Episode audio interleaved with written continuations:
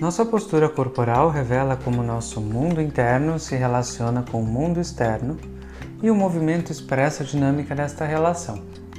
A partir de hoje, conversaremos sobre como o movimento corporal pode se relacionar com o ser humano e suas diferentes facetas, através da teoria e da prática. Meu nome é Bruno Bernardes, sou rolfista estrutural de movimento.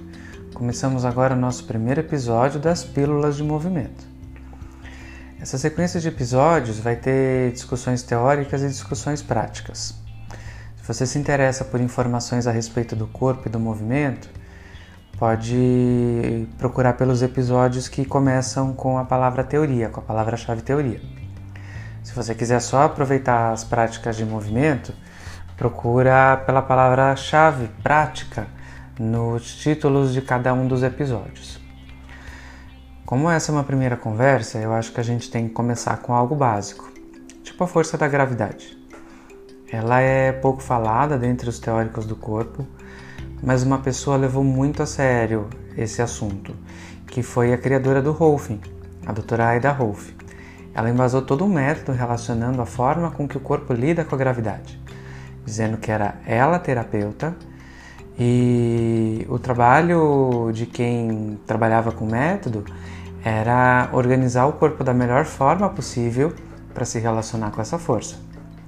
Porque afinal, a gravidade é uma força que age sobre a gente de forma constante, desde a hora que a gente nasce até a hora que a gente morre. Você já parou para pensar como no seu dia a dia, ou mesmo neste exato momento, se a gravidade está funcionando a favor ou contra seu corpo? Como é que é um tipo de corpo que funciona a favor da gravidade? Como você acha que ele é? Como é que ele funciona? Ele é um corpo reto? Ele é um corpo sinuoso? Ele é um corpo rígido? Ele é um corpo móvel? Como é que você vê isso aí do outro lado? É, será que é um equilíbrio dessas qualidades? Como é que você acha que é essa relação? Vou jogar mais uma pergunta. Você acha que nós temos uma estrutura de caixinhas empilhadas ou de caixinhas penduradas? São muitas perguntas, né? Ainda Rolf acreditava que quando você organizasse esse corpo ao redor dessa linha, né, que era melhor relação com a gravidade, uh, era só organizar o tônus do corpo, diferenciar os tecidos fazer eles conversarem entre si, que era o que ela chamava de integração, para que o corpo todo fosse muito melhor do que a soma individual das partes, e assim essa relação com a gravidade funcionaria muito melhor. Parece que essa obra de arte ficaria linda na estática, né? Mas e no movimento? Como é que isso funciona? Porque uh, a gente tem uma identidade corporal, tem um jeito de se mover, de pegar as coisas, de andar, tanto é que quando a gente vê um amigo lá de longe, a gente não vê a cara dele, não vê ele direito, mas a gente sabe que é ele porque a gente vê o jeito de andar da pessoa, né? E de tanto se movimentar do mesmo jeito, a gente vai criando marcas e dobras no corpo e a estrutura vai se modificando ao redor daquela repetição de expressões, de jeito de fazer, de executar. Então, o que, que a gente faz?